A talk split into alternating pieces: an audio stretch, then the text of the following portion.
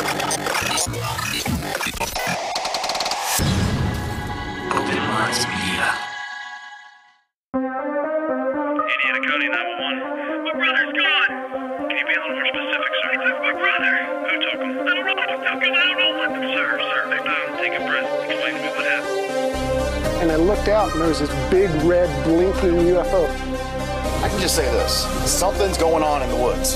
Something's going on. They're not dogs, they're not coyotes. What could it be, right? I had an encounter with a skunk ape, and it completely altered the course of my life. My brother's gone. Are you guys gonna want to come film this? Put him out, put him out, put him out, put him out, put him out. Put him out. I Put didn't out. say it. I just say it. I didn't say it. sightings of a UFO hovering over a barn. Millie woke up from a dream, and when I went into the bedroom, she said, There's a monster on the wall. They saw that the creature had run through a barbed wire fence. They were able to obtain hairs. They sent the hairs to their lab, and it came back as an unknown creature.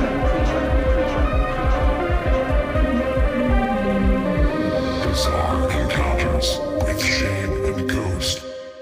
Ladies and gentlemen, welcome back to another weekly fun episode of Bizarre Encounters. With me, as always, is my hippie Sasquatch buddy, How's it going? I'm Shayn. and I'm the guy that stands back in the corner and you can't see him. I'm a ghost. And uh, this week, spooky. I'm the spooky guy. So, uh, yeah, before we jump into to our guest today, uh, make sure you go and leave us a five star rating and review over at Apple iTunes. Um, even if you leave a five star and a shitty review, that's that's cool too. Also, if you're not all about leaving a review, hit us up on Spotify. All you have to do is hit that five star and walk away. And it's that simple. And it just helps our show grow, gets us in the algorithms a little bit more, and more people can, you know, check out what we have to offer. Also, if you go over to Telegram and Instagram, you can find Bizarre Encounters over there, as well as Open Minds Media. Uh, and- Shayn has a whole link with, with Open Minds Media and, and uh, stuff that he's doing on his side of, the, of things. And like I say all the time, guys, I'm I feel, I- and it, it's no disrespect, but Shayn puts so much fucking work into this that it, it I don't I don't know when the kid sleeps. I really don't. and he, he does such an amazing job with booking guests, uh, promoting our social media, you know, getting us, uh, you know, a little like we did with the the t-shirt giveaway and and what have you. So you know, go over to social media, hit us up, like us, DM us if you have an encounter. You know, we're all about talking with with uh, listeners and and all that. Also on my feed over at my third eye podcast on patreon.com, which is patreon.com forward slash my third eye podcast. I've been dropping the, uh, the sneak peek, I guess you could say the, the, I don't know, early access to the weekly episode a day or two early. That way, um, you, you can hear it over on, on, uh, my feed. I have a three and five dollar tier it doesn't matter if you sign up for the three dollar tier you're going to get you're going to get that as well um and also if you want to hit Shayn's um patreon up Shayn let people know where they can find your patreon So for me, for I, I do a lot of stuff, so I kind of put it all under one umbrella, kind of like uh, Ghost was kind of saying that I never get any sleep because I just do a bunch of shit. So uh, I do the Open Minds Media Patreon. Uh, there you have early access to Inquiries of Our Reality. Uh, you have early access to Bizarre Encounters. You have access to Bite Sized Bizarrities. Um, early access to Inquiries of Our Reality. I already said that. To uh, uh, Big Dumb Inquiries. Um, also, too, something I'm starting to offer. Um, I started doing live episodes of Inquiries of Our Reality, and I'm also doing now live episodes of this show. So um, I'm also going to start giving that link to Ghost so he can start posting on his Patreon too. And that'll just be a little extra bonus that all you guys get. You get early access to Bizarre Encounters episodes, and then you also get access to listening to the episodes live if you want to get it even more early than the early access. so uh, definitely go check that out. Um, if you wanted to donate to the show in a different way, shape, or form, uh, you can come and donate on Anchor. Um, that's pretty much our only donation setup that we have currently, but we'll expand in the future if you know you guys want different means of doing it. But it's just a little bit easier because that's also our RSS host, so everything kind of gets uh, grouped in and thrown in together. Um, if you want to get yourself some awesome Bizarre Encounters merch, uh, I have the Open Minds Media uh, merch store. There you'll find, like I said, the four shows that I do, uh, Bizarre Encounters, of course, and uh, you know if you guys want to go and get some My Third Eye merch, uh, of course, definitely go check out his store too. And uh, we also have a team up with uh, Cryptoteeology. So Joe, he's always doing some awesome work over there. He's got a bunch of crazy, awesome cryptid designs. And obviously, if you guys are here for this show, you know you're going to love these cryptid designs. So go and check them out.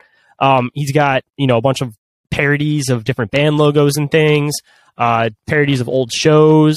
Um, then he's got his own series where they're like, you know, completely just about one specific cryptid in a specific location.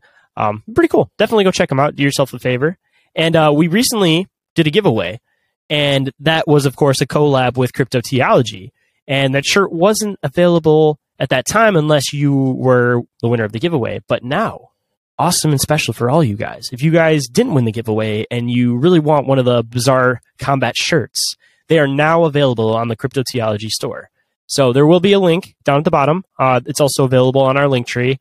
Um, there's going to be its own separate tab that says Open Minds Media. And there we're just going to have all of our different collab designs in the future that we do. All of it's going to be thrown in there. It's going to be sweet. So definitely go and check that out also. And uh, before we get into the show, if you guys want to go and check out the link trees, everything that we mentioned above was all available on our link tree. Uh, go and check out L-A-N-K-T-R period E-E slash bizarre encounters. And with that, welcome to the show, John Hickenbottom, naturalist. Well, uh, how's it going today, man? Pretty good. Thanks for having me on. Uh, for anybody that doesn't know you who, who you are, a good place to start is uh, kind of give them an idea of who you are, what you do, and what exactly a naturalist is. Yeah, so I'm the I'm the naturalist at Salt Fork State Park, um, which is sort of the unofficial Bigfoot capital of Ohio. Um, and my main job is education. So uh, a big part of what a naturalist does, we're we actually uh, we're called interpreters. So sort of like interpreting a language, we uh, we take concepts instead of interpreting um, one language into another. Uh, we take abstract concepts and ideas, things like uh, ecology, conservation, anything like that, and we break them down into um, digestible pieces for the general public. You know, things that um, things that we can kind of teach people while they're on vacation at our park, that sort of thing. Um, so it's a big part of my job. Another part of my job is doing um, things like biological surveys, stuff like that, um, trail mapping, all of that, all of that fun stuff. Um, but because I work at Salt Fork and have kind of a personal interest in it, a huge part of my job now is um, talking about Bigfoot. It's a good passion of mine as well. Uh, yeah, I mean, always had a, a, strong love for the the big hairy guy. Uh, think all do of you us have a social man. media or anything that you want to plug that people. So could- yeah, I mean, I've got a, I've got an Instagram that I didn't post on for four years, and then started putting animals and critters and stuff up on it. So uh, you know, it's public. I think it's just, I think it's Hickenbottom John. I think I just r- flipped them. So yeah, you can look me up on Instagram. Now, as far as the park stuff goes, if you uh, look up Salt Fork State Park on Facebook, uh, all of our program schedules, all of that stuff gets posted on there. Um, but it's kind of separate from what I'm doing right now. Um, you know, we do uh, through the summer we do Bigfoot hikes. Um, I lead Bigfoot hikes at uh, at Salt Fork, and they're the most well attended thing that we do. So if you're interested in interested in coming along on one of those and seeing what that's all about, uh, those all get posted on posted on the Salt Fork page. But otherwise, I post I don't know pictures of cool bugs and stuff that I find on my Instagram. most of my uh, most of my social stuff is like talking to people like you guys. You know, I uh, go into somebody's podcast and chat with them, and then people are disappointed when they get to my get to my Instagram page and it's pictures of snapping turtles and stuff. I mean, I'm on the side that finds that just as fascinating, but Yeah. I definitely want to talk about all that kind of stuff. But like, as far as uh, like the Bigfoot stuff goes, Yeah. um, like where did the fascination with it start? Like, were you already into it before you started your job, or was it something that you know you're out in the field doing different things with other animals, and then you started finding things, and that's what sparked your So fascination? this was kind this is kind of complicated. This is whenever anybody asks this, it's always like, man, it's kind of it's kind of a weird, complicated answer. So like, I did this thing that everybody does. You know, every every kid goes through a period where they like find the one library book in their school library about the Loch Ness monster or UFOs or something. They get real obsessed with it for a little while, and then it kind of, you know what I mean? They either stick with it and go full bore, or it kind of goes away. And you know, I, I read about Bigfoot and stuff as a kid, and got into it. And my parents were big at like unsolved mystery fans, and we always you know we watched the X Files and Mhm. stuff. So I've always liked that, and I've always loved science fiction and fantasy. You know, um, big H.P. Lovecraft fan. You know, Ooh, that's yeah, H.P. yeah. Lovecraft. um, so like I've always been into that sort of strange stuff, but um, kind of let it go. And then you know I got into college and uh, did the whole um, did the whole uh, you know I got kind of skeptical and maybe even a little cynical about things because you know it's you had well science you know what I mean and uh, and kind of put the Bigfoot thing on the back burner. But uh, I mean, it's it sounds a lot worse than it was because it was one of those situations where I sort of um, I I knew all this cool stuff. I found all this cool stuff about the natural world. You know what I mean? And I wanted to share that with everybody. And I mean, I just didn't, you know, a a blurry video, you know, a blurry recording from 1967 wasn't really the top of what I wanted to talk about. You know what I mean? Mm. Um, so I worked a, a few different places doing natural stuff, and my background was kind of in reptiles and amphibians.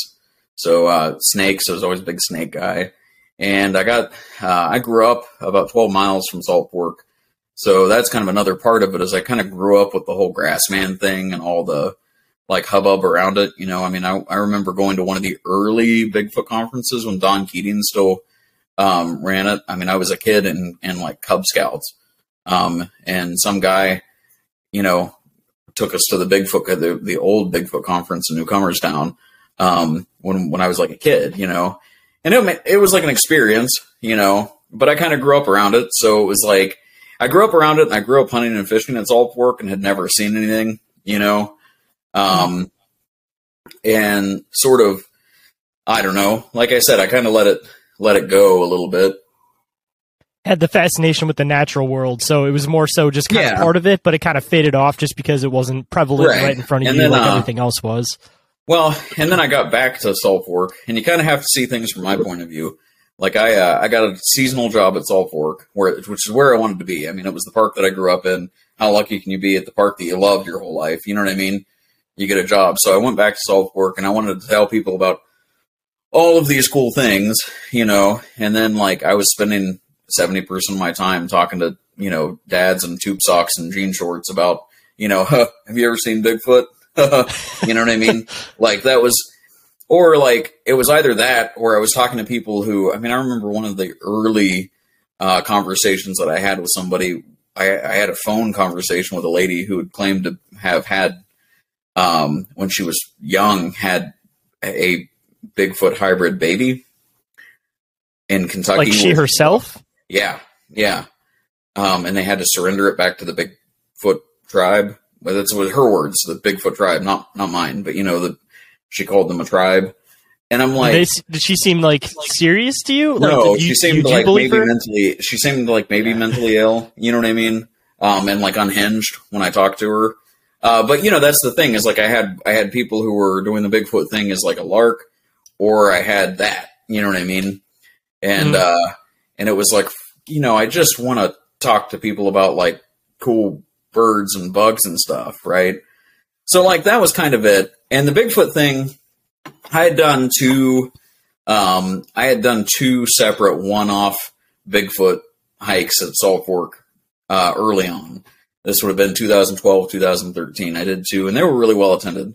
Did them during the day, like they were afternoon hikes. So we didn't go out nighttime. It was more of a you know, I wanted to approach it like if Bigfoot exists, this is what he's eating and this is what he's doing, and this, you know, he probably fits into these, you know, natural laws and that sort of thing. And I did two of those that were just like one per season, uh, 2012, 2013.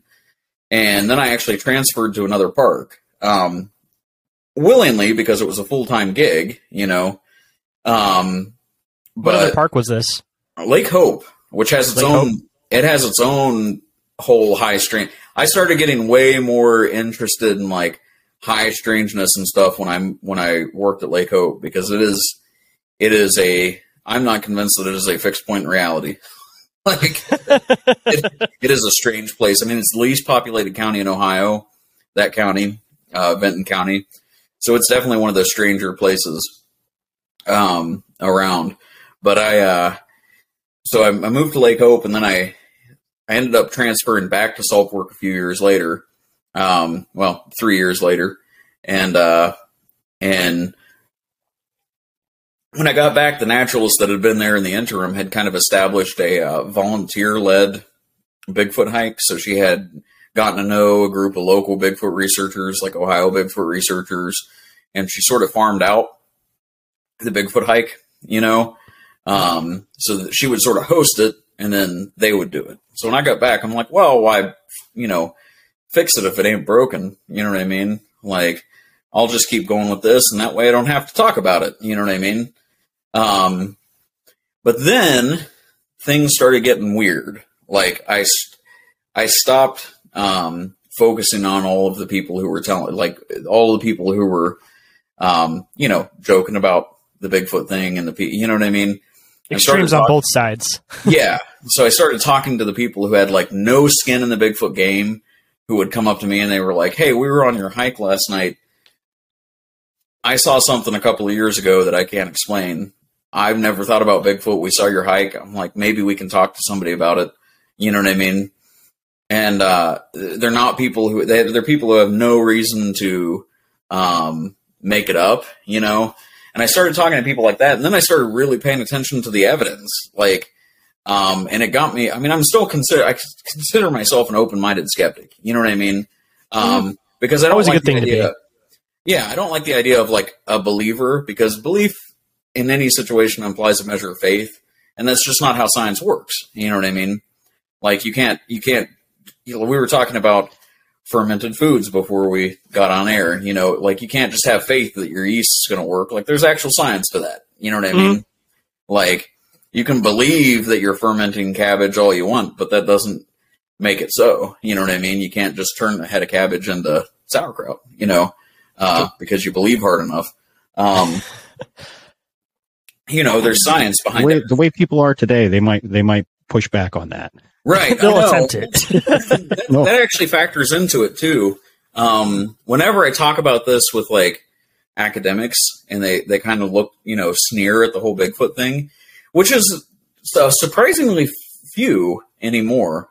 Um, Mhm. you know, there's fewer and fewer academics who like dismiss everything.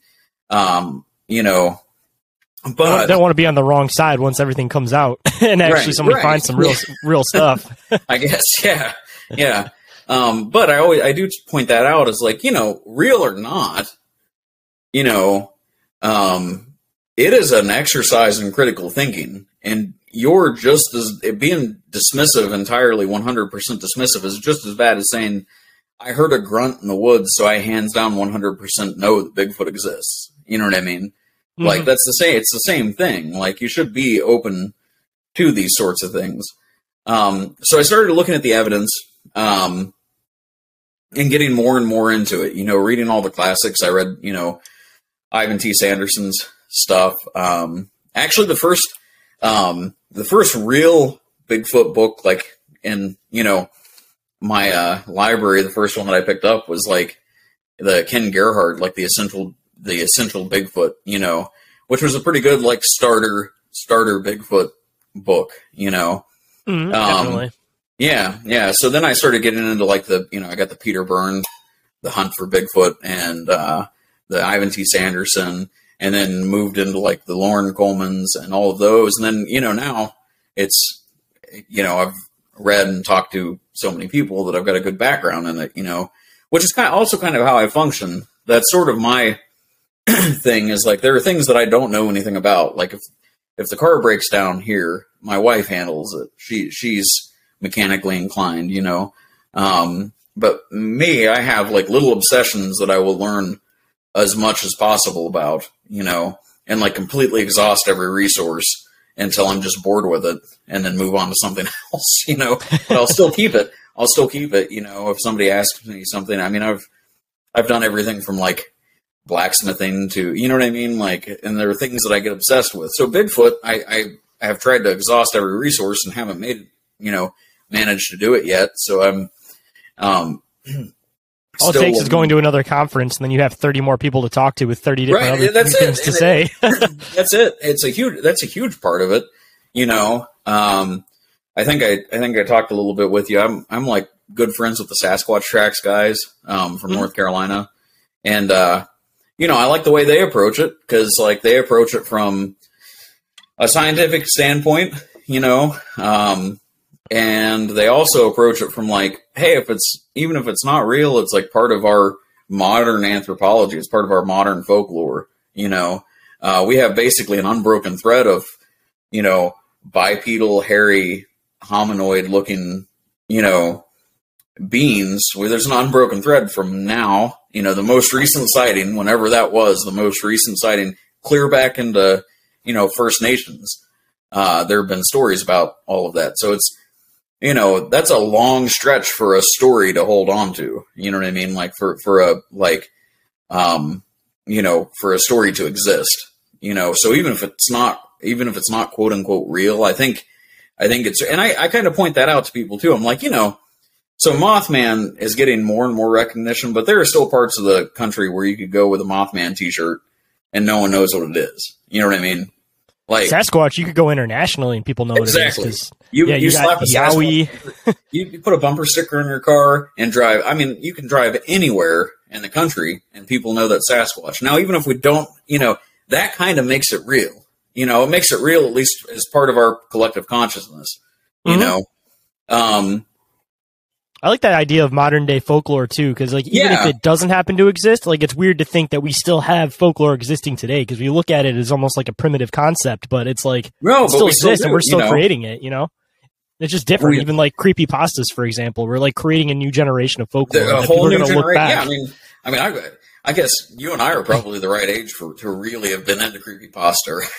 Mhm. when it was yeah yeah like i was you know um so yeah the uh that's the that's kind of the short part of it is that I, I just got more into the evidence and got kind of a renewed interest in all of it. Um and then um a couple of things happened. Uh so my mind got a little more open. Um i started thinking more and more about the possibility of this happening you know uh when uh, when my wife and I were dating, um, she lived in Canton, Ohio, so a bigger, larger city. So I would go up there uh, when we were dating. You know, I'd drive up there. It was only about an hour, um, but I'd drive up there and we'd go out to live music and you know whatever we'd do, you know, city things. And then she would come down here to BFE, and I would take her squirrel hunting. You know, because that's how you date in Appalachia. Like that's you know. Um, Best of both worlds. Right. So, uh, so I had her out at Salt Fork, actually at the wildlife area once, and uh, we uh, we were, you know, out squirrel hunting, and I heard we heard this really long, low, mournful howl, you know, and uh, I mean, and it really was loud, long, low, you know, and kept going, and she kind of looked at me. and She said, "What was that?" You're, and I, I am pretty good at animal noises. Like I, I do. I always joke with people. Like I, I speak pretty fluent owl.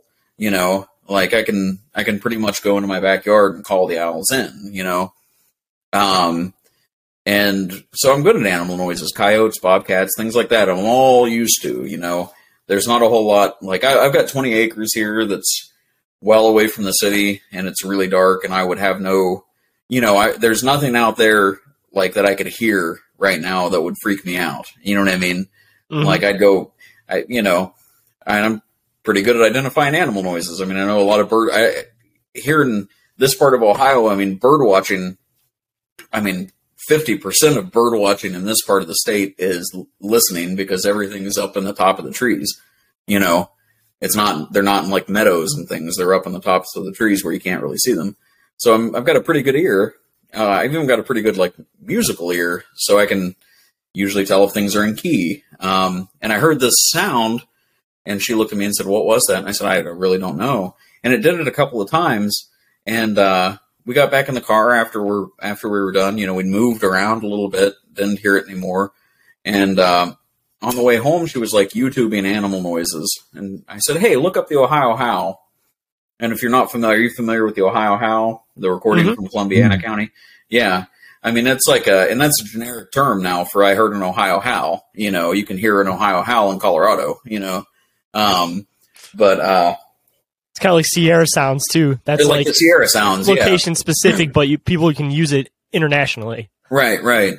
So uh, she looked it up and she's like, "Oh man, that sounds it's just like what we heard." And I said, "Well, it's allegedly a Bigfoot." You know. Um, now here's the here's the thing. Here's the thorn in it. Uh, I have no way of guaranteeing that that was not a research group that was staying at Saltfork with a Bluetooth speaker on the other ridge line. You know what I mean? Because Saltfork's so popular for that sort of thing it's completely within the realm of possibility that there was some research, some small research group that we couldn't see on the other ridgeline that had hoisted up a Bluetooth speaker to try to elicit a response and started belting out, you know, could be potentially the same exact recording she was playing in the car, you know. Um, because I didn't see anything, there's no way for me to guarantee that. And uh, actually, Cliff um, and I have talked about it before about Salt Fork being potentially overfished, you know. That's Uh, what I was going to say. You have somebody on both sides playing Sierra noises back and forth, thinking Right, that they're yeah. hearing something from the other side. yeah, you know, you have no way of knowing that that's not what you're dealing with unless you actually see something or have some sort of physical evidence, you know. Um, so that's kind of uh, that that sort of started. I, I I know that the next Bigfoot hike that I did, I kind of mentioned to the researchers that help out with it. I said, "Hey guys, you know, I heard I was out off of Parker and uh, heard an Ohio howl, you know." and they wanted like specific locations and time of year, and I gave it to them, you know. But I said, man, you know, I, I just can't shake the feeling that that was something, you know, even if it was a research group, like I know what I heard, you know, even if it was a recording. Um, and uh, so that happened. That renewed my interest a little bit, and I started getting into it on like a per- on my personal time. You know what I mean? I wasn't as involved with the park stuff and Bigfoot at the time. Um, and then uh, the pandemic happened, um, which kind of sucked all around. You know what I mean? That's like the understatement of the century, like getting locked. I mean, it it sucked for everybody, but man, I like I make a living talking to people. You know, like that's my that's my job is to stand in front of people and talk. And then all of a sudden, it's like, well, what am I going to do? I mean, for, I was really fortunate that like the, there were plenty of things to do, painting painting buildings and things like that at work. You know what I mean?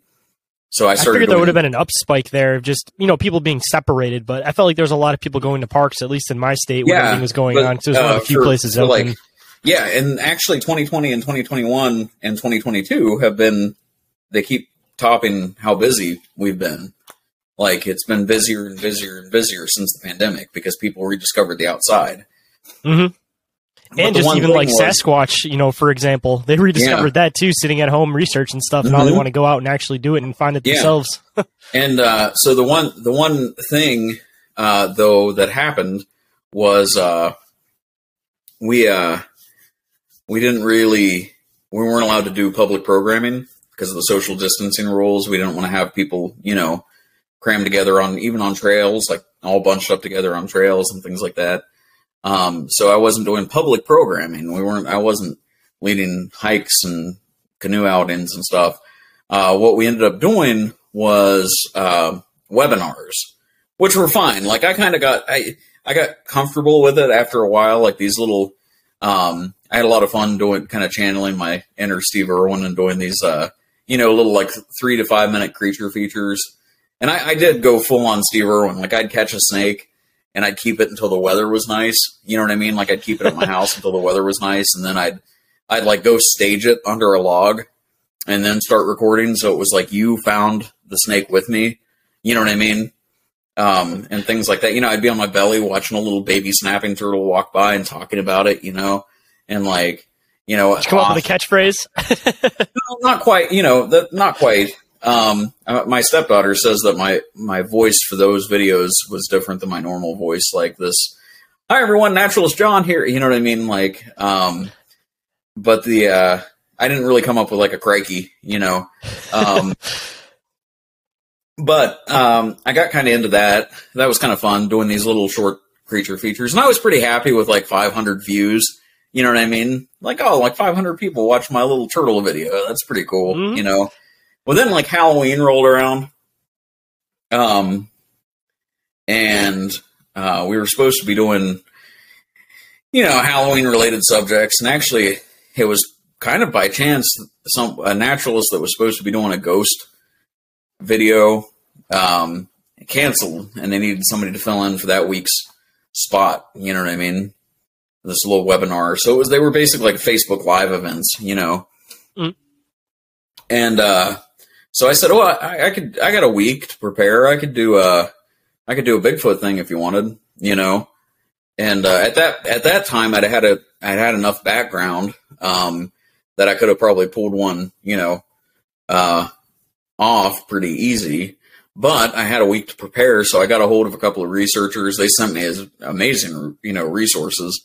Um, that's I always know that I'm dealing with a legit researcher when they uh, when they send me stuff, and they're big fans of those like clear plastic sleeves, the paper, you know, that you put paper into, and everything is organized into those clear plastic sleeves. You Mm. know, I'm like, oh, this guy's this guy's legit because they I don't know what it is, but they love those clear plastic sleeves. So, uh, you know, I had I had files and files of those, you know, things that people had given me, uh, researchers had given me, and uh, so I did like a Bigfoot 101 sort of, you know, uh, re- and really diluted too. You know what I mean? Like you can't cover everything in an hour and ten minutes. You know what I mean? So I kind of started with like, um, you know, the Patterson Gimlin film and stuff like that. Kind of went through, you know, did a really general Bigfoot program, and I wanted it to be telescopic. That tends to be how I program. Is like uh, as telescopic as possible. I take it like really broad and narrow it down to something that you can relate to in your backyard. You know, um, so that was kind of what I did with the Bigfoot thing. Was I, I started really broad, you know, broad strokes Bigfoot, and then all the way down to Salt Fork and the Ohio Grassman. You know, and it went great. It was fine. You know, very few technical glitches, whatever. It, it went fine. And then it uh, it got like five hundred thousand views right away, and went real crazy. I mean, if you look at our our YouTube channel, like our official YouTube channel, um, most of our stuff has like six, seven hundred views. Few of them are up into the thousands, you know. And then you get to the Sasquatch things, and the, the last time I checked, the the series that I did had like the first one in the series had like 1.2 million views, and it's like nuts. You know, it's crazy. I, like I I never would have thought. Um, so it was so popular that that spring we decided to do a four part addition to that, where I could be a little more specific and get into more of the you know meat and potatoes of Bigfoot. So we did those, and it was very very popular. Um, and things just kind of escalated from there. Like I started getting, I started interacting more and getting contacted and like um, meeting folks like you. You know, uh, getting invited to conferences, getting on panels, doing you know, doing uh, interviews and stuff like that. So with that, uh, with meeting all these new people, I get all new people's experiences. I get to see all new evidence, and it's, it hasn't, it certainly hasn't uh, done anything to like extinguish my interest in it at all. Like if anything, it just keeps stoking it, you know, um, because there's always something new and exciting, and it's like opened my mind a lot more, you know. Um, even like even at the park, I mean, I've I've gotten, I we've done so much more. Um, I've I've tried to do so much more and incorporate it into so many different things uh, that it's gotten, you know, it's gotten it's just so popular. And the way I look at it too is, uh, I, I mentioned my Bigfoot hikes are the most popular thing that I I do at the park. Um, if I if I inspire a kid to spend time outside, um, learning about the natural world, learning about conservation, learning about wildlife, um, if it's even if it's because of Bigfoot, like still a win. You know what I mean? Like I'm I'm inspiring them to pick up a book, learn about you know nature sounds, animal noises, learn about habitats and things like that. Like it's it's a win. You know. Um, even I use the cryptid stuff to get my daughter into stuff because I always tell her yeah. like if you want to get into cryptids, you have to learn about biology, you have to learn about the environment, you have to learn about animals. Like you have to you have to learn about all of that and you know even on my like even i mean I, i've been doing this my entire adult life. I've learned so much more doing this stuff than i thought i would. You know what i mean? Like going going out and doing these things. Now what i always tell people and this is kind of one of the things that i i talk about with other um you know other bigfoot folks is like if you go out looking for bigfoot every time you're probably going to be disappointed. You know what i mean? But if you just go out, you're never ever going to be disappointed. And if you happen to see Bigfoot, you know what I mean? That that's, you know, that's perfect. But if you go out specifically looking for Bigfoot and you're laser focused every time, you're probably going to be disappointed. You know, Rene Dahinden said that's what he said. He said I spent 40 years looking for it and never found anything. So that's got to say something, right? You know what I mean? Um, but I'm sure he saw so much more than your average person. You know what I mean? oh yeah, just in the process of it. Yeah, just in the process. So you know, I uh, I do a lot more. Um, I do. A, I spend a lot more time out looking for salamanders and snakes and stuff than I do Bigfoot. You know, um, but Bigfoot. That's I, I kind of like on my Instagram. It's like the Bigfoot naturalist. That's kind of what I, you know, because it's it's. I'm trying to approach this like it is part of the natural world. Now, the woo definitely has its place. You know what I mean? Like, uh, it has its place in that modern folklore, you know, portals and stuff. It's just on a daily basis, I deal with like flesh and blood animals that fit into categories. They're, you know, you can do like taxonomy. They have DNA. You know what I mean? You can, you can predict things about animals. Um, so what I am comfortable with is the flesh and blood animal, you know? So from my perspective, if this thing exists, it's a, um, you know, it's a relic primate. That's my, that's my perspective. Uh, and I don't, I don't poo poo on any of the woo stuff because it's definitely got its place. And there's natural phenomena that, you know, we don't understand. Like, so, uh, I mean, there's, there's natural phenomena that we never will understand. You know what I mean? Um, and that's, that's, uh, pretty fascinating to me. Um, and I do like, I mean, I, I especially like, I bought both volumes of, uh, Joshua Cutchin's, um, uh, the where, where the footprints end. Um, those are great. And they're not, they kind of deal with the woo of Bigfoot, you know, they deal with like the Fey people and stuff. They were a really great read. Certainly like broaden my perspective, perspective on stuff. But from a personal standpoint, I try to stick with, I usually stick with like the natural, you know, it's a nuts and bolts, like flesh and blood animal that probably abides by natural laws, you know? And, uh, this sort of thing comes up quite a bit because when you have somebody that finds a footprint in the middle of a sandbar, you know, in the middle of a creek, and it's the, the only footprint there, uh, you have one camp who will say, um, well, it's not a big footprint. It just looks like it, you know, there wouldn't just be one. And then you have another camp, another faction that'll say, well, no, it portal jumped and just happened to stomp right there as it stepped into the next dimension.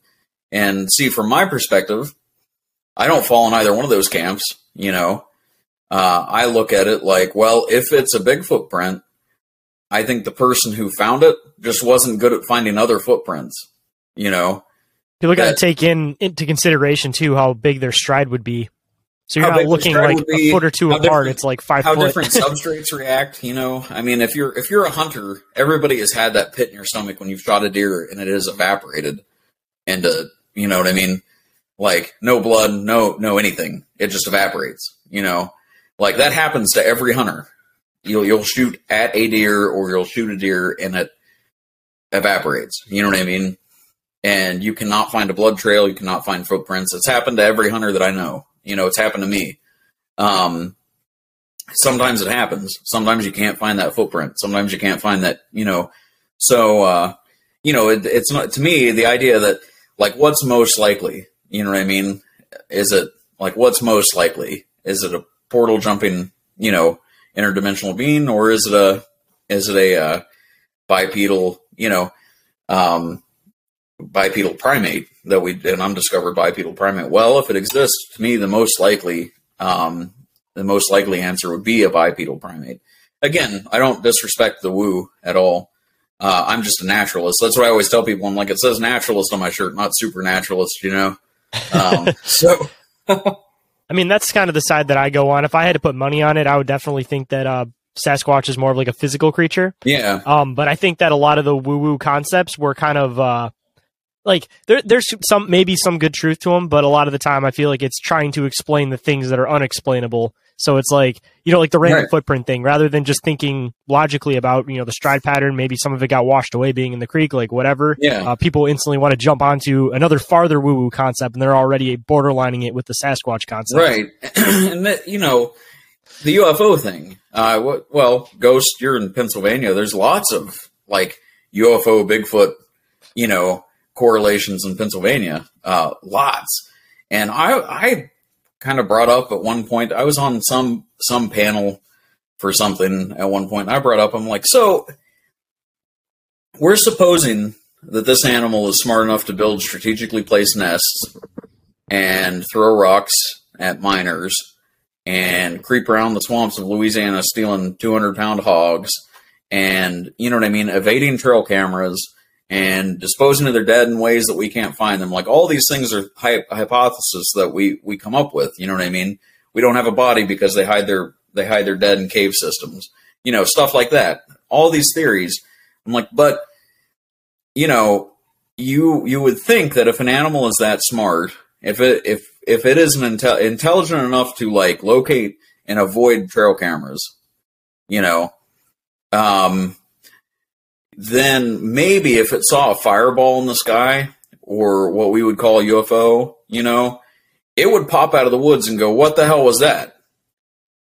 And if you happen to see a Bigfoot pop out of the woods after you've just seen a UFO, and you know what I mean, maybe it's doing the same thing you are. You know what I mean? Maybe it didn't climb off the UFO. Maybe it's going, "What in the hell did I just see?" You know what I mean? Um, and happened to stumble out while you're going, "What the hell did I just say? You know what I mean? and maybe it didn't climb right off the UFO. You know what I mean? Maybe it was just paying attention to what was happening in, in its environment, just like you are. You know? I mean, they could even be getting abducted just like people too. Because I mean, if they're interested, Yeah. there are extraterrestrials interested in people, why wouldn't they be interested in Sasquatch type beings Right? Why too? wouldn't they be? They be interested in something that, in all likelihood, is related to us. You know, um, like in all likelihood, if this thing exists, it's probably related to modern humans. You know, uh, at least, I mean, at least as closely as we are chimpanzees. You know, Hmm. uh, which is pretty darn close if you're if you're sticking with like the science of things. You know, um, I teach I teach botany at a community college. And anytime the whole evolution debate or anything like that gets brought up, I always say, like, look, this is a science class. These are the things that you teach in a science class. Religion of any sort, doesn't matter what it is, is a philosophy. You know, it is a philosophy. That's for a philosophy class, you know.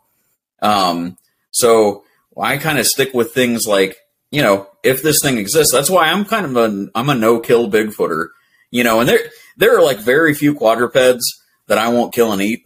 Um, you know, but I, uh, I could not bring myself to shoot a Bigfoot if I saw, you know, if I were out deer hunting one day and one stepped out and I knew this was 100%, you know, I could, I could land it and it would be 100% proof. I, I don't think I could do it. You know, I don't think that I could do it just because it's probably, you know, first off, they're probably like everything else where if they exist, their habitat's being threatened. They're probably in, you know, peril as far as their their numbers go. You know what I mean? They're pro- they probably don't have the strongest numbers in the world. They're probably like every other animal. You know, we've messed with habitat and environment and keystone species so much, you know, and caused collapse everywhere that we've gone. You know what I mean? They're they're probably not doing uh, how they were historically. If they exist, you know, at all, they're probably not doing how they were, um, you know, historically. So I, I could not bring myself to. I'm I'm definitely a no kill uh, Bigfooter um, myself. You know, Especially if they're an intelligent animal too. Um, assumably they would be at least to some extent. So it's Yeah. like it, it, by taking them out, that's also kind of causing more of a problem too because if you're constantly shooting at one every single time you see it, they instantly know in their head to avoid humans. So like Right. that could also be a huge factor on why people can't find them is because after Yeah. generations and generations of shooting at them, they know just to stay the hell away from and us. and I, I can't go into a ton of detail about this particular like story, um, but I was told once by someone that I'm I'm inclined to believe, uh, who has a background that I, I found you know impressive enough that I'm inclined to believe them. Um, and I, I was told once that when they were when when this person was observing these animals, and they were observing them in kind of a unofficial official capacity, like they were doing one job but kept seeing these things, you know, uh, that they were never ever alone, you know, ever alone. He said they never ever observed one, just one. He said ever, you know, and he actually pointed to the the PNG, you know, the the PG film. Uh, he said, you know, I can I can guarantee in my in my heart, I know that somewhere off camera there was another one creeping behind a tree. They just didn't know it, you know. And he said, that's why I will never ever shoot at one if I see it because I know that I will not make it out of the woods, you know. Yep. And I'm like, well, that's, you know, uh, like I said, I can't go into much detail. I got to keep it kind of vague with that because of, uh, I'm at where I'm actually working with somebody on trying to track down the, the provenance of that particular, you know what I mean? Mhm. Um, but, uh, you know, I was inclined to believe him about at least what he felt, you know. Um, and I, I, I can't, I can say myself, like if I saw one, you know, if I were hunting on my, you know, the, the woodlot on my property and I saw one, I could not bring myself to shoot. I would try really hard to stay with it enough to get a good picture, you know. But even then, I mean, that can be kind of hard, you know. Um, people always, the people who are really like cynically skeptical about it always say, like, how, how come everybody's got, you know, like I have uh, on my phone, you know, like cinematic quality video. You know, you could if you've got a if you got a relatively new phone, you can make like excellent video on it. You know, how come no one gets a good picture? And it's like, well, they don't get a good picture because they just saw a Bigfoot and they're they're freaking clean out. You know, like I want to meet both psych- sides are evading. right. Yeah. Like I want to meet the psycho that can remain calm in that situation. You know what I mean? Like Yeah, your hands will be shaking regardless. Yeah. Even if there's a Like- steady shot, you're probably like, oh. I mean, here's a good here's a good example. Like I've looked for a northern copperhead in my county for years because I get I get people that report them all the time. Uh, but in Ohio, they're mainly a southern a southeastern species. Okay, northern copperheads mainly a southeastern species. I've looked for them in my county for years. Um, I was out one day this spring, just this past spring, and uh, I was out doing something completely different looked over and I thought, oh, you know what? That rock looks really snaky. I flipped it over. There was a copperhead underneath it. I had nothing on me, you know, to deal with like, but I needed to get proof that I found this copperhead so I could update the county records and prove that they're in the county, you know.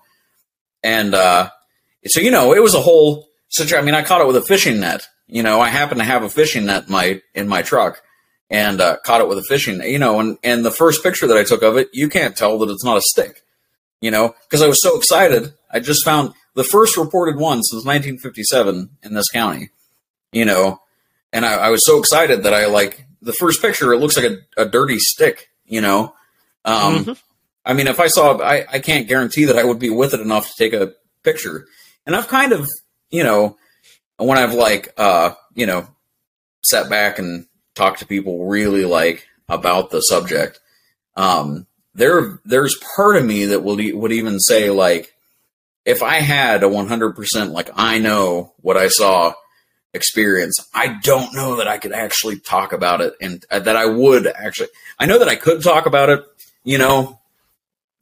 I don't know that I would tell anybody exactly where I saw it you know just cuz I don't know that I would want them to be disturb you know like I've seen that happen where all you know what I mean unless it was down to a matter of like, oh, they're putting in a, you know, they're going to clear out the acreage that you saw that on, you know, or whatever.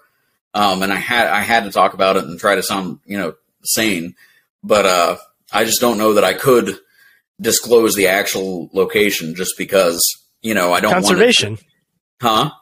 Conservation. Conservation, yeah. I just don't want it to be messed with. You know what I mean?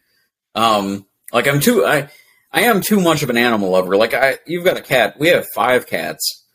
And we always talk about being cat people, but like I'm not uh, I'm just an animal person. Like this I adopted two coonhounds um this past summer. And like uh, out of nowhere I adopted two like it just kind of happened, you know what I mean? And now I've got two inside dogs and five cats. Like I'm just kind of an animal person, you know what I mean? I'm the same way, dude. I got eight cats and then an outdoor cat that kind of, you know, befriended me, I guess. yeah. Yeah. Well, that's, I've always joked, like, I kind of identify more as a critter most of the time. Like, in my head, you know, I, I've always tried to explain to my kids and stuff, like, you've got like a people suit. You know what I mean? Like, every person in your life has a different image of you, you know, like, which is kind of something weird to think about. Like, every person there, they have a picture of you that is slightly different from every other person that you're close to, you know? Um, and you've got a people suit, but you're in your inner person. That's what you want to be true to. You know what I mean? Is what's under your people suit, you know? And, uh, and like you, you got to find the right people to take your people suit off around. You know what I mean? Um, Definitely. yeah. And, uh, I've always kind of identified like on the inside more of a, as a critter. You know what I mean? Um, like I've always identified more as a, you know, a, as an animal. Um, not in a weird, mean, like, I don't In our ears. roots, though, we are just an animal. Just everybody And I- likes I know. to forget that, And I'm- but we are animals. and I don't say it as like, oh, that's. I say it because I like to, you know, I like to act on my baser instincts and stuff like that. I don't say it like that. Like I, I'm, you know, I, I just uh, as far as empathizing with animals and things like that, you know, and that's also I'm a hunter. You know what I mean? Like I can recognize that there are parts of our, you know, being that are predators. You know what I mean? And I, I'm pretty comfortable with that. And that that's the whole cycle of nature is life and death, things like that. So I, uh, I'm pretty comfortable with with that. I mean, also my hypocrisy knows no bounds. Like I, you know what I mean? I've I've like squirrel hunted my whole life, but then I've raised I don't know how many baby squirrels and let them go because they, you know, fell out. You know what I mean? Like so.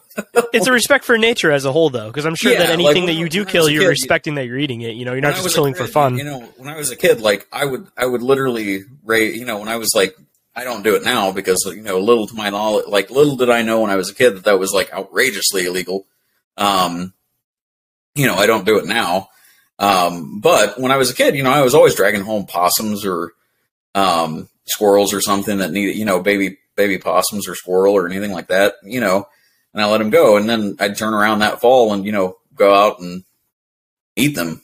You know, like so. uh So What yeah, I don't know that I could ever tell if I saw if I saw one. I don't know if I could ever tell. Now, if I if I got some sort of proof, you know what I mean, like one hundred percent irrefutable, it exists, scientifically proven.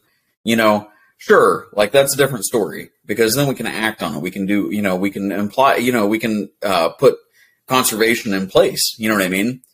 But like, if I saw one and got a blurry picture of it, but I know true deep down that I saw it, I don't know that I could ever tell anybody the actual location. You know, um, just because I wouldn't want them to mess with it. Um, and that kind of leads to the next thing that most people ask, and I don't know if you were going to, is whether I've actually seen anything. were you were you going to ask that? Well, actually, Um, I, I wanted to know what kind of coonhounds you got. Oh, so I've got. I was going have to ask black- that also, though. I have a black and tan um, that showed up at the park actually, and uh, was real scrawny and had been running for who knows how long. Um, and I've got a uh, just a trained walker that looks like he's got a little bit of blue tick. He's got like, you know what I mean, a little. But he's a, he's a good dog. He's a big big house dog. Like he, uh, the, the the black and tan is a little more wily and a little more, uh, you know, interested in running things. The the the walker is more interested in like sleeping on the foot of the bed. You know, I have a, I have a treeing walker coonhound as well, and they've got uh, so much personality. they do, and it it it took. He's going on two years old, and he's finally coming into his maturity, and Oh yeah, you know the puppy stage is kind of leaving him, and Uh-huh. and and this and that. But my God, ta- I've never seen a dog like a TWC yeah. that they they they they know no fear. They, they No. have absolutely no fear at all. No. Like, damn dog, you Yeah. don't care nothing. No, they're good dogs, and they have so much Yeah. Like their faces are expressive. You know what I mean? Mm-hmm. Um, yeah, they're good dogs. Is your is yours vocal? Is yours talk yeah, and stuff? yeah, they're he's real vocal. He's more vocal than the black and tan. Uh, Yeah. he's he's real vocal. Yeah, Yeah, I love I love all my dogs, but man, that, the Treeing Walker Coonhound, it, it, it's neat because you'll like if we take him out in the woods, or even if he's just out here in the yard, just hearing the different tones in his bay, yeah, you can tell what's going on. Okay, oh, that's just somebody walking down the alley. Oh, nope, that might be a bird or a or a, a, a fu- fuzzy little cr- critter running through the yard, and, Yeah. and he, he wants to chase. You know what I mean? And right. and there's a huge difference in it. But Well, yeah, we we've got that- beagles awesome. too. Like my my girls have two beagles.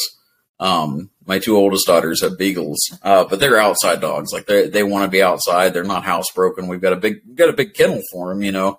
Uh, but they are not they are not happy inside. They're happy outside, Right. and I can usually tell if there's I can tell the difference between like my neighbor, you know, driving past and a, a raccoon trying to get into the you know trying to get into the chicken coop. Like I can I can kind of tell the uh the the difference there in their their bark. But man, beagles are a whole nother story. Like once they learn something, they will ex- like if they learn how to escape, they will exploit it over you know over and Mhm. over, and it is impossible. Like they're they are a whole nother beast.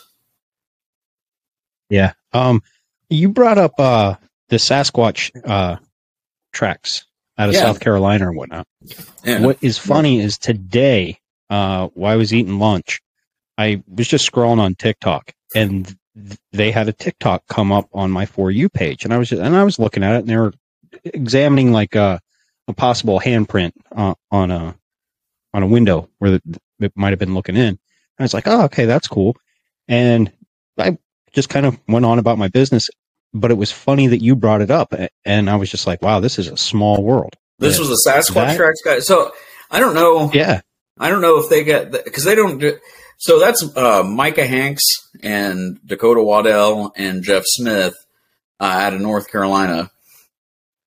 They do. Uh, they got a their, their podcast is called Sasquatch Tracks, um, and they kind of do. I don't know that, that we might be talking about. There's a big research group in South Carolina, um, but they they might be different. So we might be uh, talking about unless they started a TikTok just re- recently. I don't. Um, but they, uh, yeah, they're. I just got. To, it's kind of funny how I got to know them. Um, if you'd if you want to hear that, it's kind of an interesting. Uh, Yeah, absolutely. so um, I got to work one day, and the naturalist supervisor called. Okay, which is never a good thing at like eight thirty in the morning when like the head, you know, like calls you. You know, Never a good thing. anyway, never. no matter like, I was. I was worried when it was like eight thirty, and uh, they told me they said, uh, "Hey, we got a public records request here, and don't know what to do with it." You know what I mean? Um, and you're really the only person that would have any information. And I'm like, "Oh man, what is this? Like that's like a scary. You know, somebody had to go through a process to file a public records request. You know." And uh, and I'm like, okay, well, what is it? You know, they said, uh, somebody wants to know all the information we have on Bigfoot. And I said, uh, all right, well, send it to me and I'll see if there's anything that I have that could apply, you know. So they sent it to me and I read it and it was like a boilerplate, really well done public records request, you know. It didn't seem like a crazy person wrote it, uh, is basically what I'm saying. You know, it was like a good, well written uh, record, you know, public records request. And I get down to the bottom to like the, you know, sign off, and it was uh, Micah Hanks, North Carolina. You know what I mean, with all of his contact information. And I called her. I, I called them back, and I'm like, "Hey, I I listen to this guy's podcast. You know, I'm like, can I just call him and see what he like, see what he wants?" So I called him up, um, and left a voicemail, and he called me right back. You know, he saw an Ohio number, thought it was probably a scam or whatever. You Mhm. know, trying to contact him about his car's extended warranty. You know what I mean? and he and he, he called me right back, um, and we talked for probably two hours on the phone, just exchanging stories. And that's kind of where you know I got to know him. And then we met up um, at the Smoky Mountain conference that that that following summer, and uh, since then I'm kind of I've kind of hung out with those guys, you know, and uh, got to know them got to know them pretty well. And this might So be a we, different, uh, you know, different I- group of people, but it was just funny that they had the same name. Yeah. Oh, there there is a huge group in South Carolina, um, and they might have the same name, but yeah, these guys they they're uh they're all really good like historians, so they're really good at like the historical research, but they're also like two thirds of them are field surveyors, like they're actual like professional surveyors, so they spend a lot of time out and actually out in the field and have really good like field skills.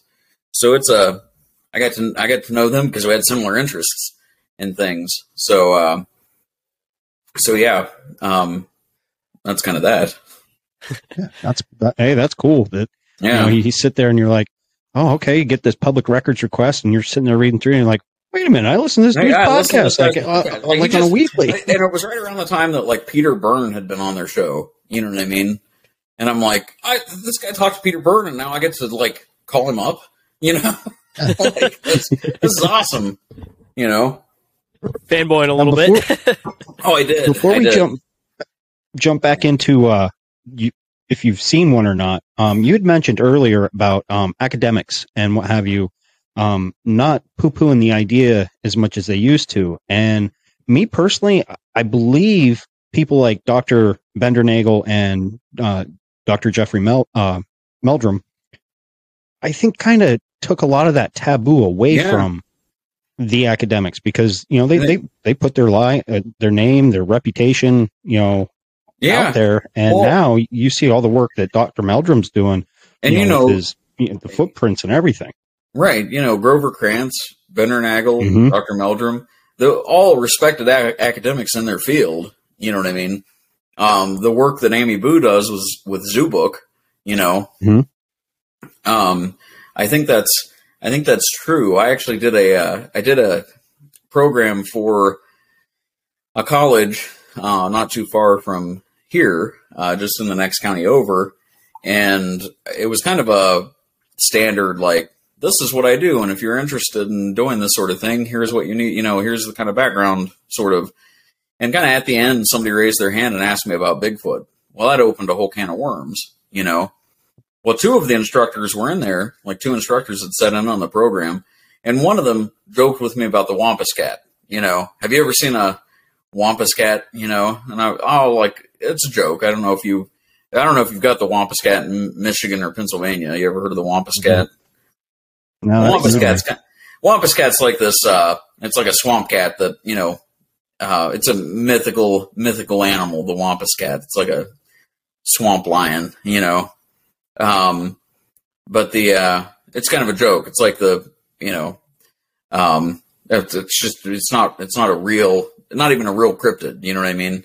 we had something like that in Michigan. I forgot what it was called, but they'd say if you go into the middle of a field at, or not in the middle of a field, but out on the trail at night, and you'd hold open a bag and you'd bang a pan in front of it, that these little fuzzy creatures would come in your No, thing. sni- and you did it was just a way to. Yeah, that's Yeah. it. Yeah. Then you just had all the kids just sitting in the middle of a field hitting pans, looking like jackasses. Yeah. Um, so, uh, so the other instructor though came up and like legitimately started asking me if I'd ever seen anything and if I'd ever seen, and I tried to, I tried, I tried so hard to like pull, cause I felt, I felt like he had maybe seen something and he just wanted me to like say, yeah, sure. I, I've definitely seen, you know what I mean? But, uh, you know, I tried really hard to pull anything that he had, but he was asking me like actual good questions, you know, about it. And I'm like, man, I, you know, I just think that I think the train's kind of left the station of that being taboo and stuff. Also, kind of like you mentioned earlier, it's 2022. Bigfoot is mild as far as the things you can believe. You know what I mean? oh yeah like, I never, I never thought that you know I'd, I'd have to like justify saying, oh yeah, so you know we live on a globe. You know what I mean? Like, Honestly, out of all of the cryptids that everybody talks about and that exist, like the most truly believable is water cryptids, I feel, and Sasquatch Yeah, for like the average definitely. person. I've been kind of getting into more and more of the lake monster stuff. Like I've been trying to read more and more about the lake monsters and things like that. Because I mean, you know, when you go up to the Great Lakes, it's just it's so overwhelming. They're you know they're an inland sea. Like they're they're Mhm. that's what they are. They're like you look at them and you can't see anything for you know just water. It's an inland sea. You know there could there could definitely be things we don't know about in there. I don't know about Lake Erie because it was it was dead at one point. but Out on um, fire. Yeah, it was on fire. Yeah, I don't know that. I don't know that any. You know, um, I don't know that there'd be a lake monster that could survive Lake Erie back in the seventies. But uh, you know, um, some of the other Great Lakes, though, it's just as overwhelming. You know, Lake Michigan. Uh, like you, you look at it and it's like, oh, you could totally. You know, so I, I've been re- reading a little bit more about the lake monsters, and I think that's true. I think the two things, you know, the aquatic aquatic cryptids and, and Bigfoot are probably the two that are most believable, you know. Um, and I fall in the camp where, when it comes to water cryptids, is where it's not that I don't believe; it's just it bores me to the point where I'm just like, eh, I- What, I'm- what about the yeah. humanoid ones though? The humanoid ones are always fascinating. I like those ones. Yeah, th- those are a little more fascinating, but uh, the like moment people are like, "Oh, Loch Ness monster," or this or you know this water. I'm just like, eh, um, shiny thing. Can I see a shiny thing so I can go chase that instead? I, I don't know. That's just me personally. I, I but well, that's you know, there you is I- I lots of neat stuff about them. I spent a lot of time here saying how I don't like, you know, I don't, I'm not into like the woo, but I do love instances of high strangeness, like things, unexplainable things that happen and, and all the stuff that Mhm. surrounds it, you know. Um, I grew up, I'm kind of near a place called Egypt Valley. Um, and Egypt Valley has its own like high strangeness and ghost stories and stuff, you know, weird things happen down there, people seeing weird stuff. And, uh, I've always liked John Keel, like, um, cause, because he was kind of, he did not discriminate what he was investigating. You know what I mean? If you called and said, Hey, there's a, I, I saw a fluorescent toaster hopping around my yard, like he would go look, you know, look at it. He didn't, and I, I, I think there's something to be said about that, like where he didn't, he, he would basically investigate anything that came along. You know what I mean? Um, and he was kind of doing it before it was cool, you know, like uh, him and Gray Barker, you know, he and Gray Barker were kind of doing that. That's investigating, you know, UFOs and high, high strangeness and things like that before it was, uh, before it was cool, you know. And uh, so I love anything about high strangeness, you know, shared dreams, like people having this, the, dreaming the same thing. I love all of that. I love that subject, you know. I just don't, I don't get into it quite as much as I get into the Bigfoot stuff.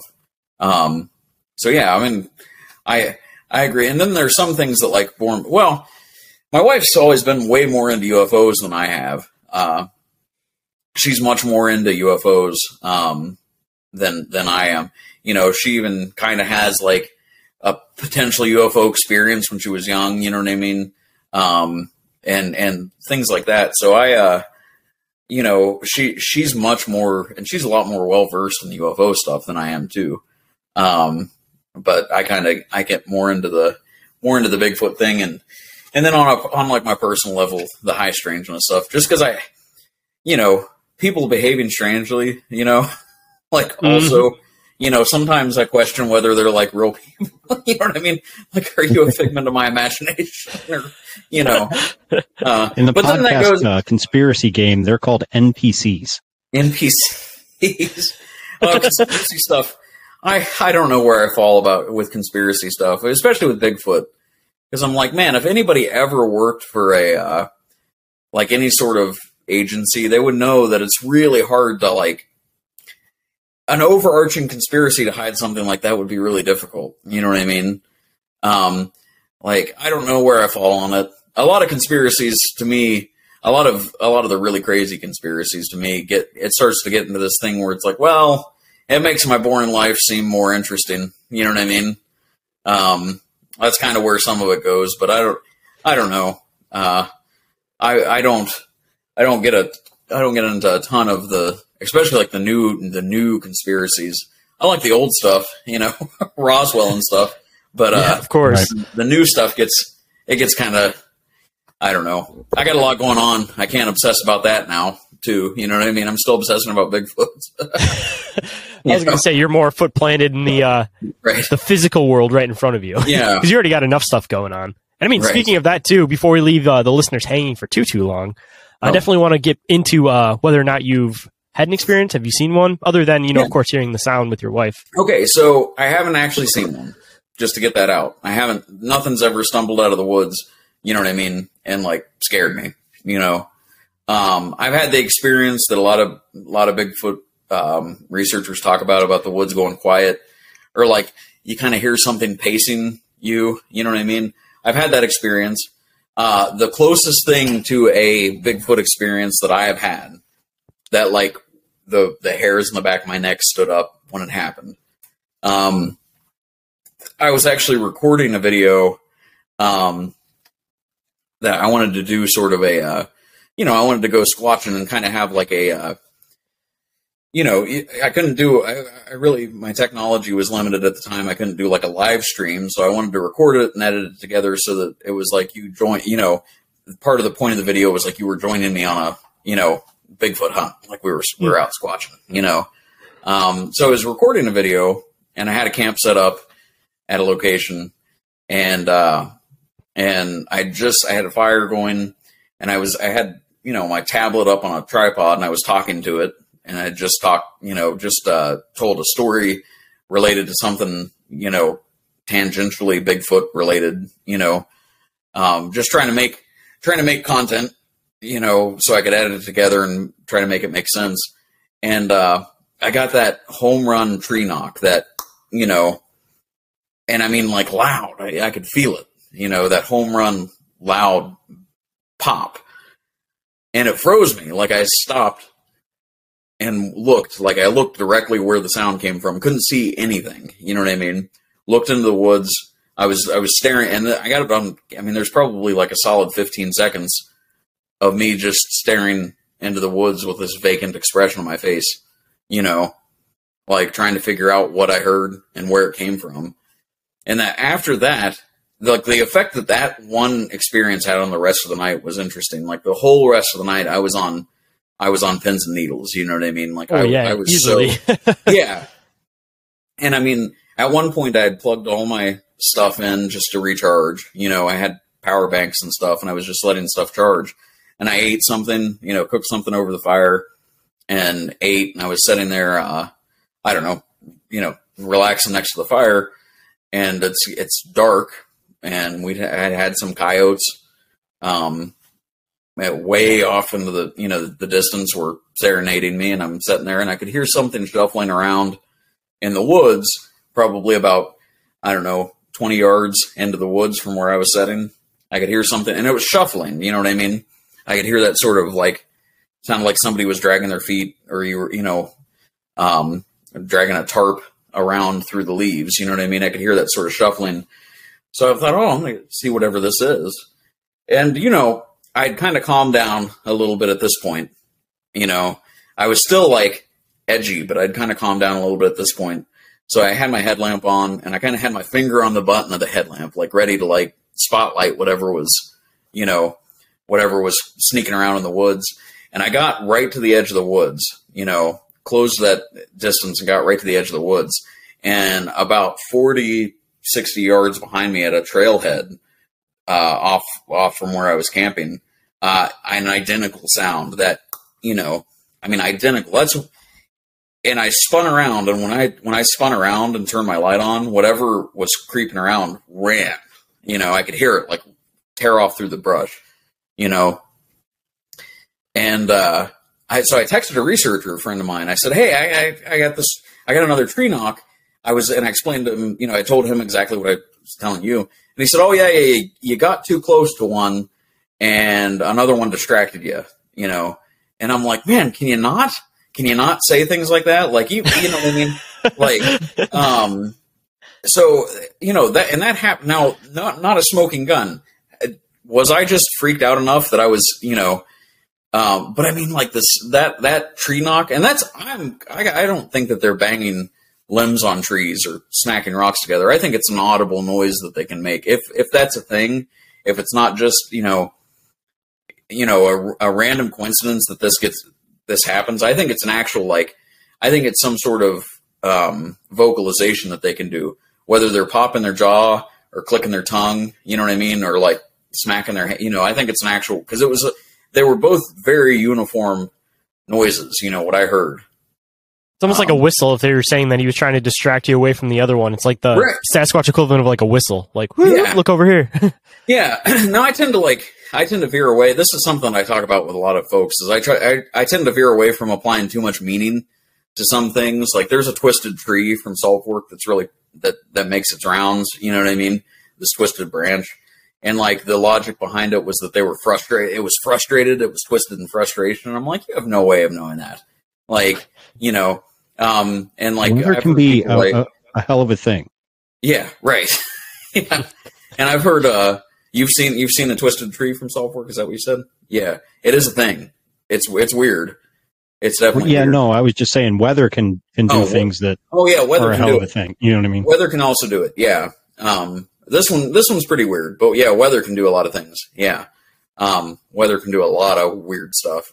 But yeah, I uh so that's my experience, but that night, I mean, I was like the I was hearing Sasquatch everywhere after that. You know what I mean? Like every every uh, nocturnal critter that scurried through my camp that night was an 800 pound Sasquatch. You know, um, in, in my mind. Um, but uh, that was my that's my like, wow, this could really be a thing experience. You know, um, was that. Um, and I, I've told this I've told this story quite a few times, but yeah, that's that was my that was my experience. Now I've had um I've seen tracks that were allegedly fresh that people have found and brought me to them. You know what I mean? And there were things again because of my background and because I spend a lot of time outside. I'm pretty I'm pretty good at tracking and I'm pretty good at identifying tracks. Uh, I'm not like a professional, you know, tracker by any means, but I mean, if you know, uh, if I'm trying to find a deer or something, I can usually you usually find a deer unless it's one of those instances where they kind of evaporate. But especially people, I mean, you know, if my if my daughters go for a hike, I can usually tell where they've been. You know what I mean? Um, like I can I can tell out out on our property where they've been. So, um, you know, I've been I've been taken to footprints that it's one of those situations where I'm looking at them and it's I have two options. Either these are fake or they're not. You know what I mean? Like those are my only two options. Like this is not a bear print, this is not a weird, you know, it's not caused by frost and freezing in the in the soil. This is this is something, you know, where it's either fake or it's not. You know, and those are my two options from my perspective. So I've seen things like that. Um, but I've also seen a really uh, a ton of really bad fake stuff. That's one of the unfortunate things of working at a place where it is so popular is that there there has in the past been hoaxes. Um, I try to maintain uh, the integrity of all the researchers, and whenever I hear, whenever I catch wind of even a family that's like, "Oh yeah, you know, Uncle Bob's got a suit; he's going to dress up and scare the kids," I will uh, I will discourage them as much as possible from doing that. You know, uh, just because I, I I try to maintain if we you know if there if there is something out there, it really hoaxing uh, doesn't matter if it's for the greater good. You know, like sometimes people can justify hoaxing. You know, and uh, I don't think you can justify hoaxing personally uh, because it really does damage any any sort of scientific pursuit that um, one might have. You know, especially in the Sasquatch community specifically. the It's not like the you know the metal feat that they're doing with the giant penguin, where obviously it was something that Right. wasn't going to be real. But like, there's so much science to the Sasquatch community now that yeah, it's that's like the absolute worst community to try to hoax something in because it just It destroys really everything. Is. It really is. Um, you know what I mean? Because it, it really does. It destroys. And I mean, I have talked to people that they saw something that altered their view of reality. You know, like damn near a religious experience. You know what I mean? Like it altered how they thought about the world. Like they saw this animal that they never thought about, that they didn't think existed, that it was just a joke. You know, it was like Harry and the Hendersons. You know what I mean? And they saw something and it altered their point. But like, even if they saw an upright bear, but their mind translated it into Bigfoot, I can't disrespect them by by like they saw something that changed their mind. You know what I mean? Like they saw something that really affected them on a deep level, and it's really disrespectful for me to be like, no, you don't. You know what I mean? Uh, I you obviously don't know what you're talking about. You know, um, Even if it was a bear, it's just as horrifying as if you were face to face with a Sasquatch. yeah, right. An upright bear. I mean, I had a I had a bear tear apart my my deer feeder this uh, earlier this summer, and uh, I I d- didn't have any trail cameras out because I had no reason to. I, I knew when the deer were coming and, and going. You know what I mean?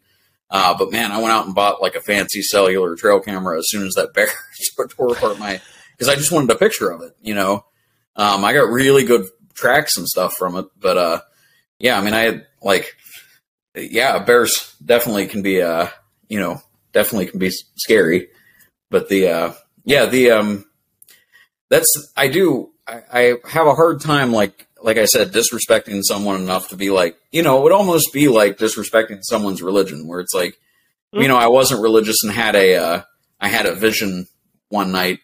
Well, like, okay, so I could say, did you go get a CAT scan after you had your vision? You know what I mean?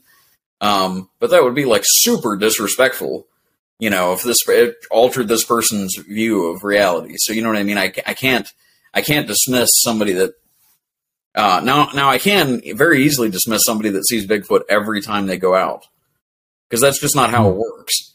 I mean, you can be a really good hunter and not see something every time you go out. You know what I mean? You can be a good bird watcher and still they call it dipping. You still dip. You know what I mean? Like you can be like anything that you anything that you do you can't see a you know your quarry every single time you go out you know um if you're hearing and seeing bigfoot every single time you go out then uh, you know you better have a conversation with that guy and bring him in for the rest of us. Yeah right right. And you know I, I talk to people that basically every time they go out they have an experience. Now sometimes that experience is a tree knock or sometimes you know oh i found a rock outside of my tent you know that wasn't there before. It was obvious but like still you cannot uh, apply everything in the natural world to bigfoot. You know what i mean? Like you can't say every noise and every you know um so i, I do very easily dismiss that when that comes about but uh you know I, I also i've talked to people that just have like i said have no skin in the bigfoot game um and there are people that are relatively famous that had no skin in the bigfoot game that got into it because of an experience they had that changed. You know, John Mionczynski. Um, you know about like he had an experience in Wyoming, um, and he was doing I think bighorn sheep research. Uh, you should you should look him up sometime. He's got he's really interesting stuff. Yeah, really interesting stuff. What part of Wyoming that was? Uh, it was near one of the reservations. I think I can't tell you for sure which part of Wyoming, but uh, he has he had I know a there's a res.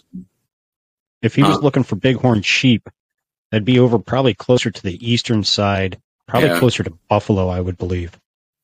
So, um, but yeah, you, sh- you should definitely look up his stuff. But you know, he was had nothing, nothing to you know involved in Bigfoot prior to having an experience. You know what I mean? And uh, and then I I talked to I don't know if I told you this at CryptidCon, Shayn, um, but man, the weirdest story that I've ever got. Um, down in southern Ohio, uh, there's a there's an area of southern Ohio that's still pretty pretty um, kind of depressed. You know, uh, like when when the coal companies pulled out, they never quite recovered. You know, Mm. um, and I can't give you like super specifics just on the off chance that this guy because I didn't get you know explicit permission to like tell you his location or name or anything. You know what I mean? Um, but I'm going to tell you the story. Uh, I had this gentleman whose wife sort of made him tell me the story. He didn't want to talk about it. Um, and she sort of made him, and he uh, came up and he said, "Well, so he started out by saying, I, uh, we lived in a double wide that my dad was given. Somebody said, if you can move it, you can have it. So he had it shipped to a friend's property who had an electric hookup and water hookup. And we lived in this old double wide trailer out on somebody's farm, you know. And uh, he said, I have very clear memory. Uh, no, and the way he put it was like sometimes, you know, they paid the power bill and it was on, and sometimes they didn't, and we didn't have power and we used Coleman lanterns, you know. Uh, and he was explaining he had very vivid memories of him and his siblings getting his mom rounding up him and his siblings into their the living room of this double wide um, and saying hey that thing's outside again and he said he could hear he remembers them sitting quietly in the living room and hearing like rubbing and bumping and scraping and stuff all along, and the thing would make a few laps around the double wide. And he said he could hear it. He'd hear it rub up against the double wide or, you know, bump into it. And you could hear it crunching through the leaves and stuff. And then he'd, you know, wander off. And he had very vivid memories of this. And he also had very vivid memories of the guy that owned the property and his dad saying, Hey, you boys don't go out and hunt, you know, or don't go out and run in this field because that thing's been over in the corner of the field all day, you know. So he said this, and then he said, You know, I, I didn't read the books that I was supposed to read in high school, let alone reading anything about Bigfoot. He said, I never thought about Bigfoot. I didn't watch Bigfoot shows. I didn't watch anything. And he, you know, he's the right age. He was like going through school in the 90s, you know. And he said, uh, you know, I, I didn't, I didn't know anything about Bigfoot, didn't think about Bigfoot. And he said he was at a friend's apartment way later on, and they were watching like TBS, and Harry and the Hendersons came on. And he said, "Oh, that's the thing. Don't you guys know about the thing? Did you guys do you guys know about the thing?" And they're like, "Well, man, that's it's Bigfoot. It's a joke. It's not real." He said, "No, it's real. It's the thing." He's like, I, "You guys don't know about the thing?" You know, and that's he's like, I was looking at basically looking at the thing that my parents were always, you know, you know, when they lived at this one location. He said, I I can remember it. I was looking at the thing, and he's like, it dawned on me that no one knew what I was talking about but that's what I saw was that, you know, big hairy thing. And he's like, ever since then, I won't tell anybody about it because everybody thinks you're nuts, you know. And if I say, oh, I saw Harry and the Hendersons and realized what I saw, they think you're lying, you know. And I'm like, man, that's that is some straight, you know what I mean? And it's really hard for me to be like, this guy doesn't know what he's talking about, you know. I mean, there's some uh, conspiracy that goes into Harry and the Hendersons too about uh, you know there being like government funding in it and it trying It to kind of being like a dilute it out. Yeah, essentially, se- not even like nec- I don't want to say a psyop, but just trying to like cushion the blow and Yeah. also make it so that people would associate it with that movie. So if people came out with encounters, they'd be like, "Oh, like Harry and the Hendersons," and then not, you know, believe it. Oh, that's interesting. Now, see, I okay, I'll buy that. like, I'll buy that. That's you know, that's that sounds good. Plus, it's, I'm a big fan of you know, like my my two favorite Bigfoot movies. Legend of Boggy Creek's number one, Harry and the Hendersons number two. I mean, you cannot go wrong with Legend of Boggy Creek. I probably watch that movie four times a year. You know, that's I say I actually just bought it on Blu-ray, so I have a copy of it now. Oh, so I yeah. can watch it whenever I want. yeah, I probably watch it like four times a year. Just you know, like oh, I'm you know, none of the none of the kids are home or whatever. I'm going to watch Legend of Boggy. You know, probably four times a year I watch it, and like the kids will walk in. The, Why are you watching this again? You know, and uh but yeah, it's a classic. it is a classic. It is a classic. Yeah. So this, this guy that you were just mentioning, did he happen to tell his story on um, These Woods Are Haunted by any chance? He could have. I don't because know. that's your that what you were telling me sounded really familiar. Have- Like he- I've he either heard that somewhere or seen it on like a docu series. No, he could have totally. To- I mean, you know, maybe I wasn't. Maybe he got more comfortable after, he- you know, after he Hey, talked to me or something. You if know, he had siblings too, some of his siblings could have came out and said their story too, Yeah. because they would have had the same experiences. Yeah. Yeah, he could have. I mean, I don't know. Like I said, that was just to me, that was one of those stories that when he told me that, I'm going to have to look that up now. Because these woods, Yeah. these woods are haunted. It's pretty good. I, you know, that's, I'm going to have to look that up and see if I can find that story. Because I would really like to, I'd really like It to call just him up and get permission to give details. you know what I mean? Yeah. When, but like I said, when you were sitting there telling it, I'm like, man, I've heard this story somewhere. And Well, when and- you're and like, his yeah, that's the thing. like and said, he was sitting was in, those- you know, it was one of those situations where his wife um sort of said, "Go on, tell him. You you know what? He's got a big Bigfoot painted on the wall. Just tell him. You know." um, and like, and sometimes, I mean, there there's a fellow that calls me. Uh, I don't know, once a month, and tells me some outrageous story. You know.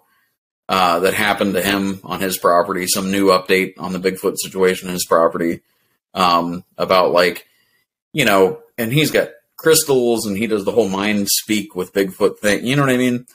And like he calls and chats for an hour and uh, then I won't hear from him for another month and then he'll call me back and, you know, um, tell me about some new.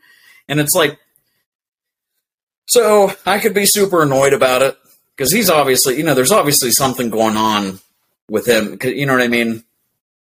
But also, like sometimes they just want somebody to listen to them. You know what I mean? Mhm. Um, and that goes whether your story is legit or not. Sometimes people just want someone to, you know, listen to them, and I'm happy to do that. Um, I'm happy. I had an intern this past year who asked me, she's like, "How do you do this with a straight face?" And I'm like, "I don't have to try to do it with a straight face." You know, I'm like, you just listen to them. You know what I mean? Like we've got we've attached we've attached so much stigma to this sort of thing for so long, you know, that like it's nothing for somebody to say like, "Oh yeah, I uh, spoke in tongues this past weekend at church," and no, you know, no one at your at your lunch table bat an eye because that's fine. But you start saying you talked to Bigfoot, and you're obviously mentally ill. You know what I mean? And I'm like, I'm like, it's it's super disrespectful to me for you know if I I just I really like to I like to listen to them, and that that's what I always say is I've got like three demographics. I've got hardcore researchers that I talk to. You know what I mean? I've got people who have no skin in the Bigfoot game, and I have people that had some sort of psychotic episode. You know what I mean? Like those are the well, and then I guess four, and then the people who who made something up to make themselves more interesting. You know, and I can usually like I can usually tell the BS because it starts out. It doesn't start out with like, "Hey, I just I saw something," you know, across the road in front of me. It starts out with like, "It was like a brisk autumn day, probably 68, uh, you know, 68," and I'm like, way too much, you know, this like the elaborations of a bad liar. You know what I mean? Just imagine the lights dimming before they tell the story. right, right.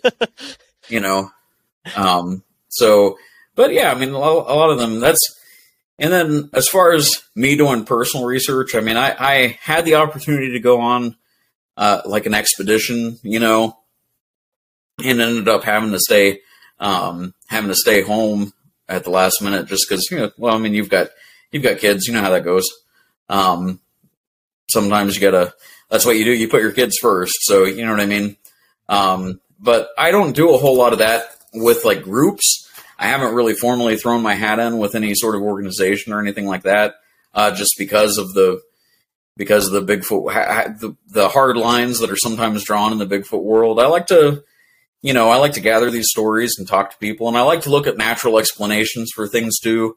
So, uh, so you know, that's what I I try to go with the Bigfoot naturalist thing. You know, um, like big that's if it's part of the natural world, then I'm gonna learn about it and talk about it. You know. It's always nice to have uh, different perspectives of things too, because it's like you have the very woo-woo people with Bigfoot, you have like Yeah. the, the straight researchers. I, I appreciate your view coming into it. That it wasn't like you threw yourself into it; it was more like you fell into it, and because of it, it's just uh, I don't know. You have a different way of going about it, and I like I like how you go I- about doing your different like research that. And things. that's and that's kind of what I go with. Like a, you know, when I learn, I learn, I learn about things in the natural world so that I can talk about them and educate people on them. And if this if this creature exists, and there is a lot of evidence, if this creature exists, um, and if it's something that you know can be applied, like natural laws can be applied to it, well, then I'm going to learn everything that I can about it, and I'm going to talk about it. You know, and that's uh, that's kind of where I fall. And I don't do a ton. I, like I said, I do. I spend a lot more time hunting and looking for snakes and salamanders and bird watching than I do actually like squatching. You know, um, but there's always that chance that I'll see something, and I always try to keep that in the back of my mind. Um, I mean, even just this past uh, bow season, I was sitting in the blind one day, and I could hear something crunching through the woods, and there was that little part of me that, man, I would, you know, like there's that part of me that just wishes I'd see, you know, old tall and hairy come out of the woods. you know what I mean? But um, it hasn't happened yet. But I uh, sure having fun learning about it.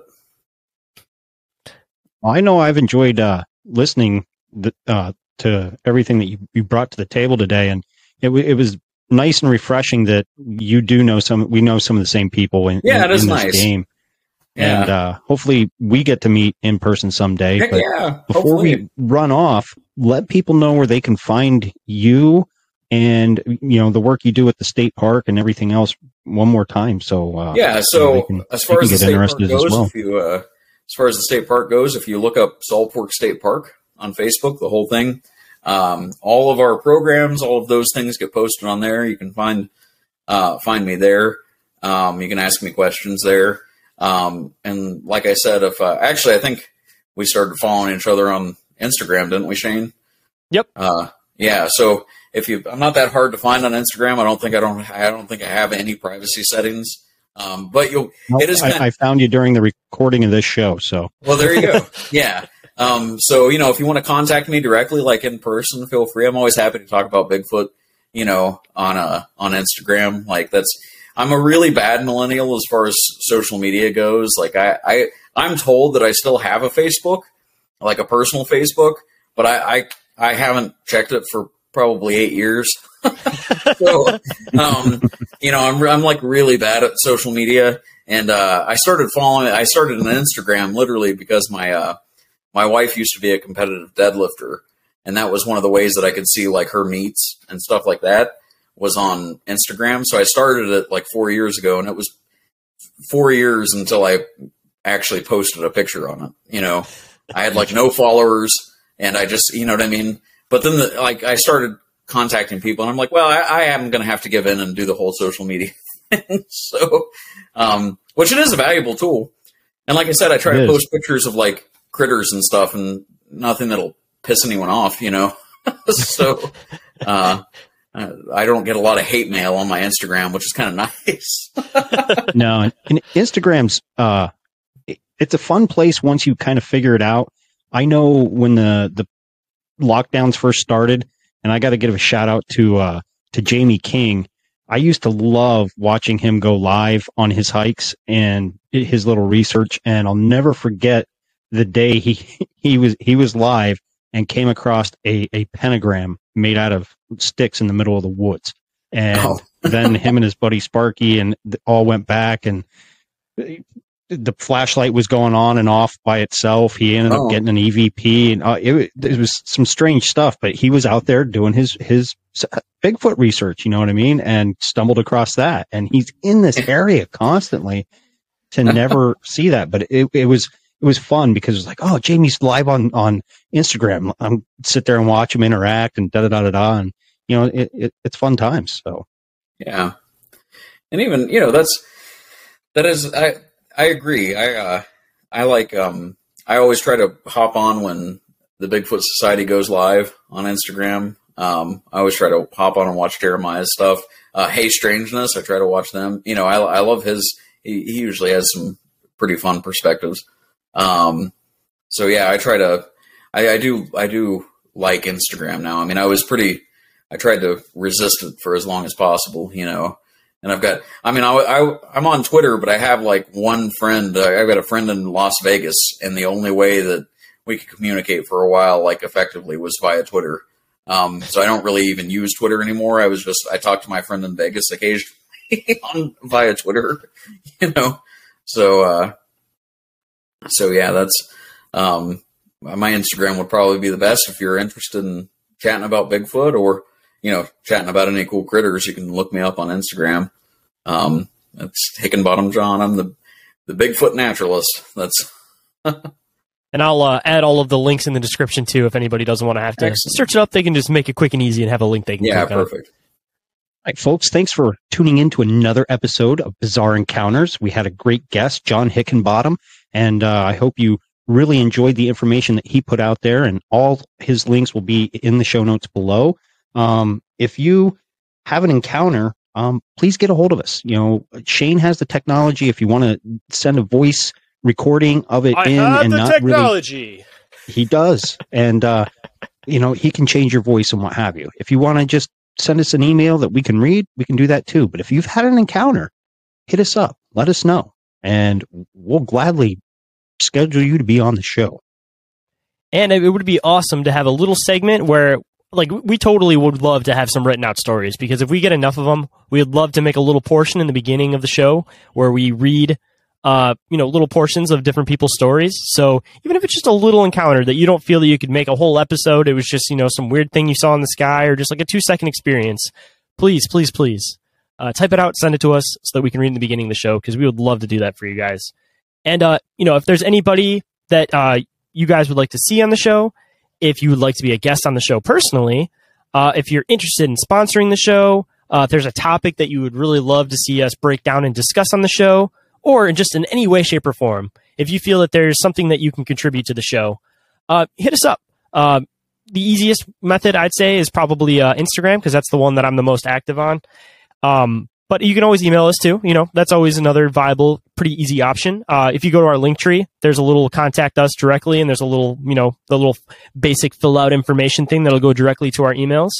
Or you can, uh, you know, just shoot us an email directly, and that's uh, bizarre encounters at outlook.com. And bizarre is spelled B I Z A R R E, because I know that there's 30 different ways to spell it. So, you know, just got to cl- clarify. And uh, if you're coming to check out the link tree, uh, L-A-N-K-T-R period E-E slash bizarre encounters, of course, spelled the same way as the email. And with that, stay bizarre. Bizarre.